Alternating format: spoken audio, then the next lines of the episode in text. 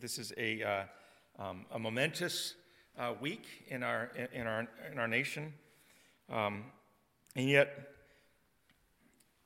I'm just overwhelmed, uh, even more than I thought I would be, that, that, um, of this contrast, right? We've just shared the Lord's table, this, this remembrance of, of what God has done, this obedience to his commands, the, the unity it represents among all believers, and yet we live in a world that is just full of rebellion instead of obedience uh, to the Lord's commands uh, and, and division.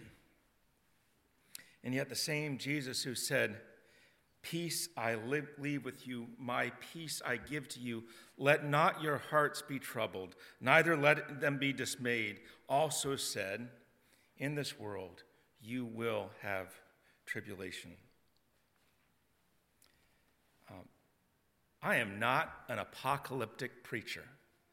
Um, but I do believe that no matter who wins this election, from the presidency all the way down to the local elections, I do believe that the days of this republic are numbered, and that that number is far smaller than what most of us would want, most of us would desire.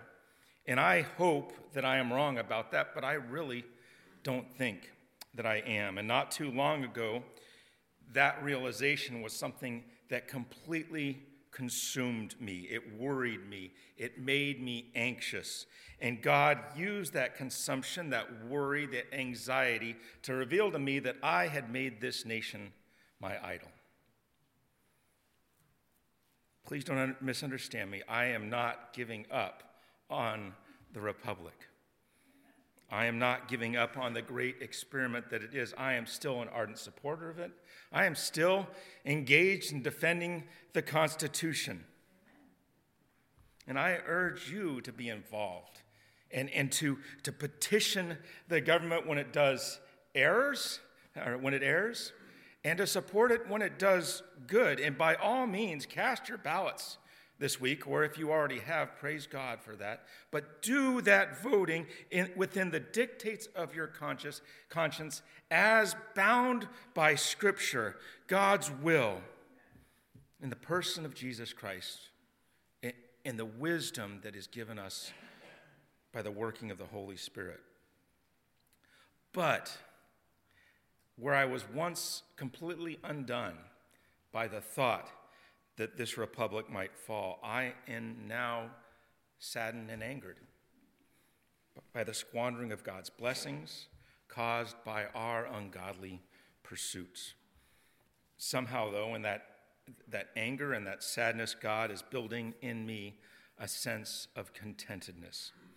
Again, as Josh, Josh defined that, the steady confidence in that God's care and power are at work in our faithfulness.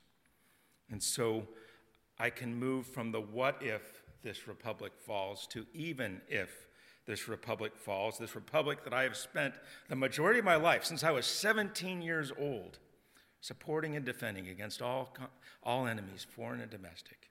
And I know many of you took similar oaths. But it's brought me from worrying about what if to even if and then God has asked me to ask, what then? And this is the what then question that I have been just going over and over, and even more so since March, since we first decided that we would no longer meet in person. And the question I've been asking is this If, whether due to another lockdown, or sickness or accident or circumstance or even the collapse of the republic in the rule of law if all of us as, as elders right bob and, and, and doug and, and, and tim and don and josh and me if all of us who have been called and commissioned to, as shepherds of this flock were separated from you what then? What would we hope what would we desire for you in our absence? And I believe as we continue to go through Philippians that Paul was asking a similar question. Though he hoped, we read, to be released and, and, and, to return to the Philippians, he also held out the very real possibility that he would not, that he would be poured out as a drink offering. And so he writes this letter to them from prison, a letter that encourages them and, and challenges them, exhorts and warns and commands and compels, and now in chapter 4 turns toward its conclusion. So, over the past two weeks, we've been talking about contentedness and the secret of Paul's contentment is, again, of having a steady confidence that the God's care and power are at work in our faithfulness.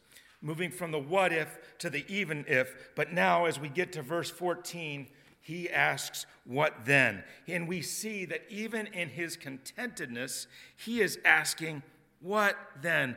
If I am never to return to you, the Philippians, what then do I desire for you in my absence? He seeks something more.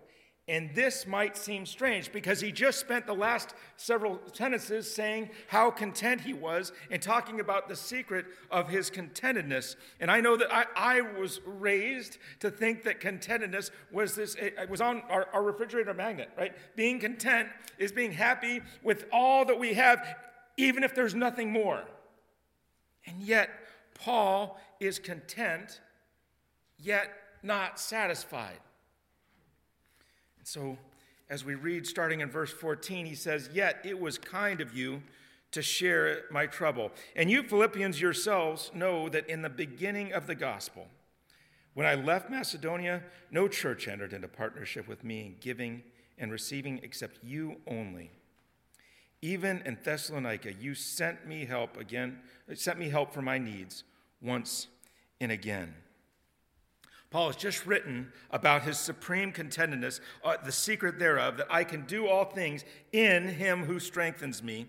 Paul can be content not because of his external circumstances, not because of the Philippians' generosity, but because of God. Because the God who is with him, who strengthens him, who helps him, who upholds him in his righteous right hand, is able to make all grace abound to him so that having sufficiency in all things at all times, that Paul might abound in every good work.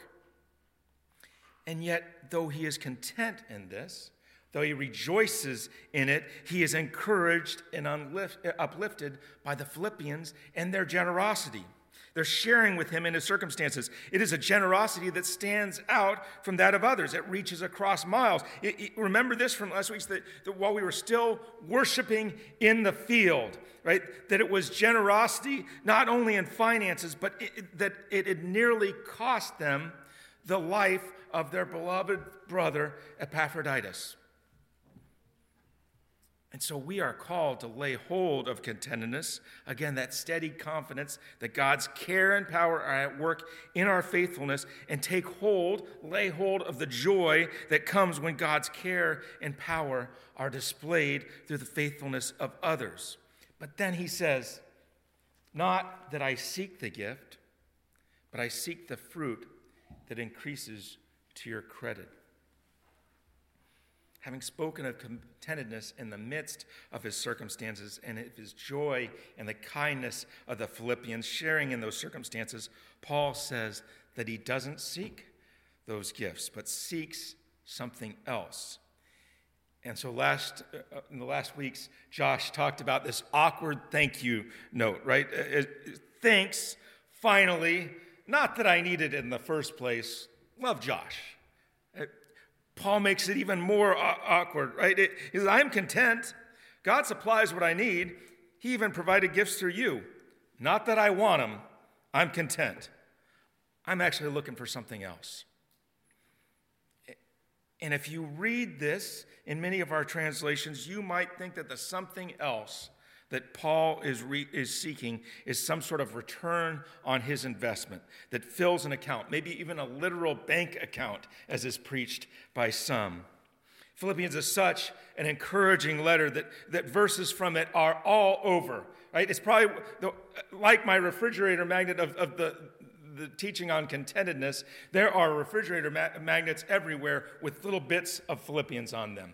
Josh mentioned that you know, they're underneath athletes' eyes. They're on t shirts, though, refrigerator magnets, bumper stickers, the, the strangest places you will see fragments of Philippians. But it is very difficult to get to Paul's complex meanings in the book of Philippians when we look at the language that he's using outside of the context that he uses it. As, as Jeff often said, right? Text without context is pretext. And so Paul used some pretty interesting word choices in the original Greek for verse 17. Words that, if we don't slow down and look at them and, and, and look at what he's written before and after, uh, not just to the Philippians, but to other churches, it becomes very difficult to translate and understand in English. And to give you an idea of, of that difficulty, I just want to read some of the different translations we see, some of the, the well known English translations of the last half of verse 17. Uh, yeah, verse 17. If you're in the red Pew Bibles, the ESV, it says, I seek the fruit that increases to your credit. And if you read that, you might say again that Philippians are, are, to be repaid for their generosity, that he seeks fruit and blessings to increase for them to their credit. Here's some other translations King James, I, I desire fruit that may abound to your account. I seek the credit that abounds to your account, the profit which increases to your account. Different, different versions. As we move more towards from word for word to thought to thought translations, what I desire is that more be credited to your account. I want you to receive a reward for your kindness.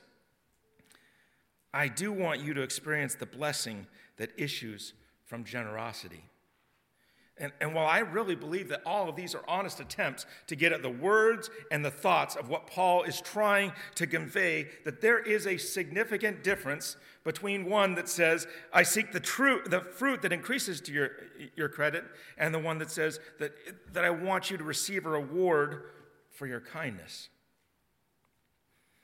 I favor the first translation to the second, but I don't think either of them really get there if they are taken outside of context. And this is because of three key words in there the ones that the ESV translates as fruit, increases, and credit. And it would take paragraphs of commentary to, to try to explain all the nuances there, but I think we can get a lot of this by just going into the context. The first one, carpon, fruit, is, is a relatively well known one within the, the, the, New Testament. Jesus tells us that we will recognize true teachers from false ones by their fruit, that the fruit of the gospel is evidence of gospel growth, and that ultimately that his body and blood would fall to the ground like a seed to rise again and produce the fruit of new life. Paul uses this concept of fruit throughout his letters. He talks about the, the fruit of sin, even, and death against that of spirit and life. And he, and he lists examples of what some of this fruit is. Right? In Galatians, love, joy, peace, patience, kindness, goodness, faithfulness, gentleness, self control. And in such context, and we see this throughout his letter to the Philippians as well, that, that uh, fruit is evidence of gospel transformation. And like the literal fruit of the vine, it is what provides something to be shared with others. Every healthy tree, Jesus tells us, bears good fruit. God ordains our circumstances to prune us so that each of us who abides in Christ, who is pruned by God the gardener, will produce more fruit. And contrary to what the prosperity gospel might bring, Paul does not seek for the Philippians to have this fruit uh, so that they can receive it, but instead for, that they can produce it, that they can share it. The next word that we see is increases. That, that fruit is abounding, is to abound. It's a, for, for our English teachers, it's present participle, right? It is abounding. Uh, one dictionary I read, I love this, said superabounding, overflowing in the lives of the Philippians. But here's where it gets really interesting is that word that, that the ESV translates as credit. And you might think of this fruit is abounding to put, be put into some sort of savings account. But in the context, it is put into a spending spree instead. The word here for account, believe it or not, is logos. And that's one you probably know. Right? The word. It's the one that John uses to describe Jesus. It has so much meaning. It can mean account, it can mean credit, but not in the way of a depository, but much more like we might say that she gives a good account of herself, or it, it, his behavior is to his credit. Again, John uses it to describe the Word that became flesh. In the, in, in the Greek of the time of, of Paul, the, this logos concept was, was the idea that the whole world is sort of held together by this reason, this purpose. Vine's expository dictionary gives one reading as the divine essence. In this light, of all the translations I read, the English translations I read this week preparing, I really like the way Young's literal translation came up. I seek after the fruit that is overflowing to your account. Like Paul to the Philippians, your elders seek after the fruit that is overflowing to your account. I believe that God has done some great work at FCBC. And He's done some amazing work in the elders towards building us up in confidence, in contentedness, sorry. The trials of this year, but in years past with previous elder boards, uh, have all sort of prepared us for what has been absolutely a crazy year. There's been unstableness, unpredictability, uh, this, this constant changing. Uh, if you think in January, we were talking about sending Josh and Laura to Asia to encourage uh, some of our missionaries. And a week later, we were working out an evacuation plan to bring them here. In December, no one had heard of the coronavirus, just that something was going on in China. And I mean, that was not that long ago. Think about all that has changed, right? Think of all the craziness that has gone over this, this year. If our hope were in this world, if our hope were in this nation, if our hope were in Loudon, we would be undone. And so praise God that He has been working some supreme works, growth in, in the term of contentedness. Yet we've sought more, and that has led the elder board to be uh, involved in influencing and petitioning governmental authorities, working with, with health experts, working with other uh, gospel partners. It's led to creating new ways for families to, to lead worship together in their households. It, it, first in dispersion, and then in small groups, and then meeting together in a field, and finally in this building.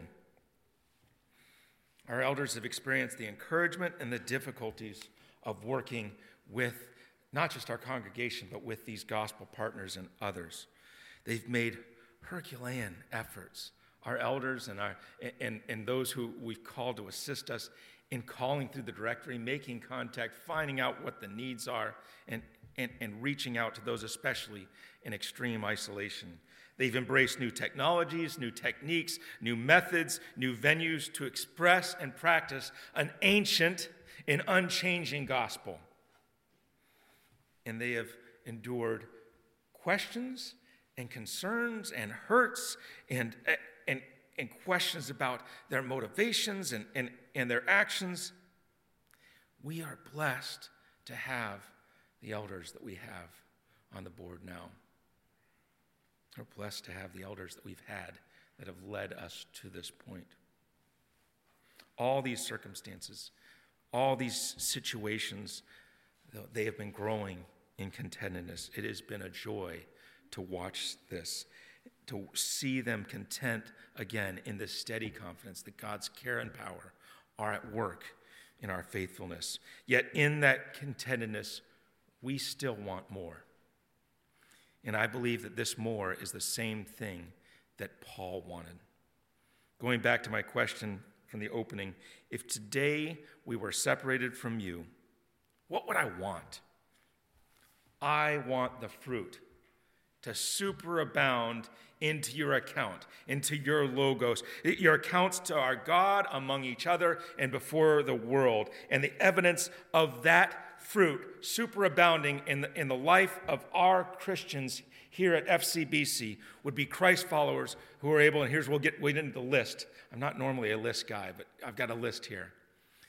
It would be Christ followers who are able to apprehend the justification of the gospel salvation who are able to grow in obedience to the gospel's commands, who are able to articulate the truth of the gospel's message, who are able to make disciples in the gospel's mission, and who can die as witnesses to the gospel's hope. We seek that you might not just have head knowledge of the gospel, but that you would apprehend it, that you would grasp it take hold of it. We want you, every one of you, to understand that we are all sinners, worthy of the wages of damnation and death, which our sins have earned, but offered instead the grace of God through the life, persecution, death, and resurrection of Jesus Christ. And through that grace, that we are justified and made right before God. But then we want that knowledge to move from your head to your heart. That you take hold of it. That, like the Philippians, that he who began a good work in you might bring it to completion at the day of Jesus Christ. And that you might be partakers with us of grace. We seek the fruit that comes from you working out your own salvation with fear and trembling. And yet, we want even more. Because we seek not just that you could apprehend the justification of the gospel's salvation, but that you would grow in obedience to the gospel's commands. Truly, truly, Jesus said, whoever hears my word and believes in him who sent me has eternal life. He does not come under condemnation, condemnation but is passed from death to life that eternal security that comes with our conversion from passing from death to life comes not with glassy seas, but with storms, right? With hurricanes, with, with tumults. As Paul tells the Philippians, for it has been granted to you for the sake of Christ, you should not only uh, believe in him, but also suffer for his sake. Engaged in the same conflict that you saw I had, and now hear that I still have. Just like Christian, the main character in a pilgrim's progress, God has set before every one of us a path to walk, one that's filled with various trials, dangers, obstacles, persecutions. And unless he returns first, death.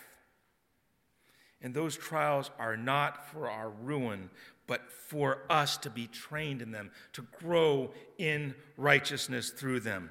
We pray that you would not be alone the, in this obedience, the gospel path. And because of that, this is why we, we emphasize discipleship, that you may, we may hear of you who are standing firm in one spirit, Paul writes, with one mind, striving side by side for faith in the gospel, and not frightened in anything by your opponents.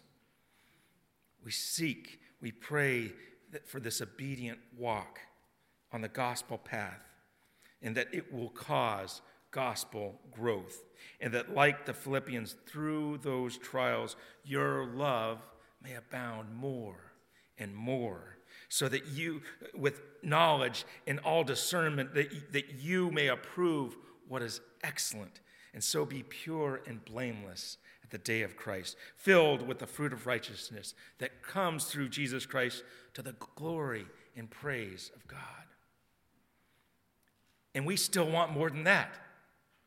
We seek that having apprehended the justification of, of the gospel's salvation, being able, being growing uh, along uh, in obedience on the gospel's commands or to the gospel's commands, that you are able to articulate the truth of the gospel's message.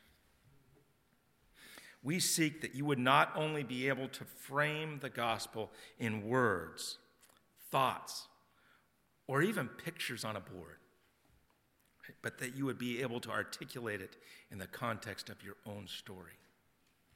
We seek that, like many of the Philippians, your partnership in the gospel would be striving side by side with others through these fiery trials and, and cause you to become confident in the Lord and much more bold to speak the word without fear. We seek that you would be emboldened to proclaim the gospel, not by a particular method, but by gospel involvement in your particular circumstances, in your story. That you could show, as Paul did to the Philippians, how the matchless and unending sovereign grace of God not only convicted you to count your past life, status, and accomplishments as loss, to count them as rubbish, right? That, that you might gain Christ, be found in him, not, not having a righteousness of your own that comes from the law, but that which comes through faith in Christ, the righteousness of God that depends on faith, that you might know him and the power of res- resurrection, and that you might share in his sufferings, becoming like him in his death, that by any means possible you might attain the resurrection from the dead. Thousand times, yes, this is what we want for all of us. We seek this for you. And we still want more because we seek that the fruit that abounds into your account, that might, as, as you have apprehended that justification of gospel salvation, as, as you have, have grown in, in, obedience to the gospel's commands, as you've articulated the truth of the gospel message, that you would not stop here and be satisfied with mere converts, but instead you would continue your obedience and make disciples in the gospel's mission. If our salvation were merely for our own good, or that we might proclaim that salvation to others, then Paul's work with the Philippians was already done at this point. The church was well established. The people knew the gospel. They were passing it on to others. And yet, even though he desired, he says earlier in Philippians, that he desired to depart and be with Christ, he knew that that, that would be far better. And yet, he said, I'm going to remain in the flesh because it's more necessary on your account. Convinced of this, Paul knew that he would remain and continue with the Philippians for their progress and joy in the faith. And so he wrote to them, Brothers, join in imitating me and keep your eyes on those who walk according to the example you have in us. You're making disciples, you're teaching them what I taught you. Keep doing that. Keep watching me. What you have learned and received and heard and seen in me, practice these things. We seek the fruit to superabound into your account, your logos. Imitate us as we imitate Christ, and learn from our mistakes when we don't. Teach others to do the same. Pass along the gift that you have been given. As Paul wrote to Timothy, what you have seen and heard from me in the presence of many witnesses, and trust to reliable men who will be able to teach others also. We seek this, and again, we seek even more, because again, unless he returns first, we know from Hebrews that it is appointed for man to die once. And if you are to die, may you die well having apprehended the justification of the gospel salvation, being secure in, in where you, your destination is, having grown in obedience to the gospel's commandments, knowing that despite your shortcomings, that God's going to say, Well done, good and faithful servant. As you articulated the truth of the gospel's message, and as you go home, find many people that perhaps were brought to Christ through your efforts, at least in part. And having made disciples, being filled with the joy of being reunited with your spiritual children and grandchildren. May you die as witnesses of the gospel's hope. We have no desire for you to die or for you to die soon. But as Professor Keating said in Dead Poets Society, we are food for worms. Each and every one of us in this room is one day going to stop breathing, turn cold, and die. And we, your elders, or whoever follows us in gospel partnership, seek this that at your bedside, perhaps in this pulpit, at your graveside, that we can give praise to God that you have died as a witness of the gospel's hope. If that elder is me, I want to stand in as much confidence as I did a week and a half ago be able to declare with no doubting that you have been justified by grace through faith in Jesus Christ, sanctified with evidence of gospel growth in obedience that you have proclaimed the light of the gospel in this dark world. And you have shown others how to imitate you to be a disciple of Jesus Christ. So much so that in your last days and your last breaths, that they were witness. The word for witness in Greek is martyrs. It's where we get martyr from. That they were witness to gospel hope. So that those who bear witness to your life and to your death can see the truth in Paul's words to the Philippians that to die is Christ, or to live is Christ, and to die is gain. That, like Epaphroditus, you risked or even gave up your life for the work of Christ. And that fruit is not what saves you, but it is proof of your citizenship in heaven and the evidence of the promise that you have in our Savior Jesus Christ, that He will transform your lowly body to be like His glorious body by the power that enables Him even to subject all things to Himself. That is what your elders seek for you, for this fruit to superabound into your account. And if we seek those, we need to invest in those. The soil needs to be prepared. The seed needs to be planted and watered. The row needs to be weeded. The vine needs to be pruned if we are to see this healthy fruit. And so, your elders and the mature Christ followers in this congregation are indeed committed to do that. And whatever needs to be the next step of faith that you have to take, we have somebody in this church that wants to help you take it. Do you need help to understand, to comprehend, to, to lay hold of the basics of the gospel salvation? We will walk through it with you, that the seed might plant itself deeply into the soil of your heart and take root. Do you need someone to teach you how to grow in obedience to the gospel's commands, whether it's obedience in general or to a specific matter? We want you to help grow into that mature disciple of Christ. I encourage you to join one of our small groups. We got another one starting tonight. You can share your life with others, you can learn, you can be encouraged in your walk. Would you consider getting in- involved in some of the ministries and try to live out the gospel's commands together as a church? Do you need help being able to articulate the gospel. Richard Burley in December is going to provide two Sunday school classes to help you with one way to do that. We can also help you learn how to meld that into your context, to your coworkers, to your schoolmates, to your friends, your neighbors, your family.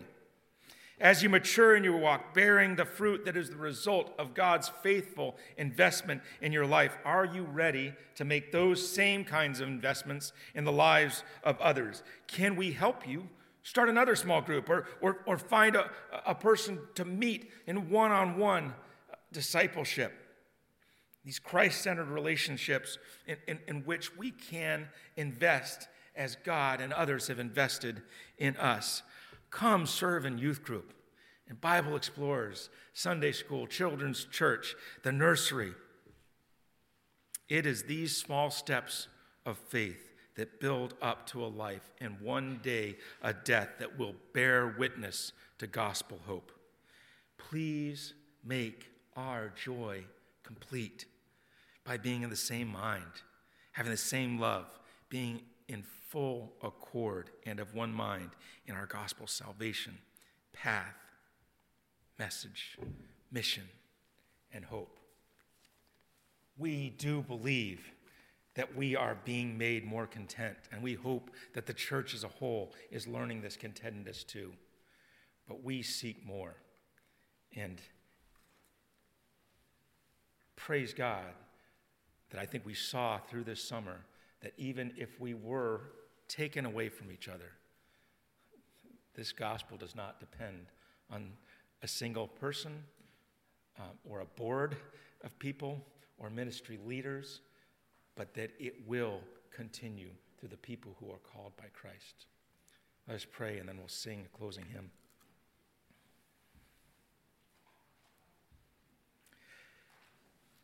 God, thank you for your gospel, for your grace where we deserved condemnation, for your love, for your patience. Thank you for the mission you've given us to proclaim, to make disciples, to live in obedience, to, to just lay hold of our salvation and move closer to you uh, regardless of, of what happens the next days or weeks, months, years, if we have those. May you be glorified. May you be glorified in Christ Jesus and in the church forever and ever. Amen.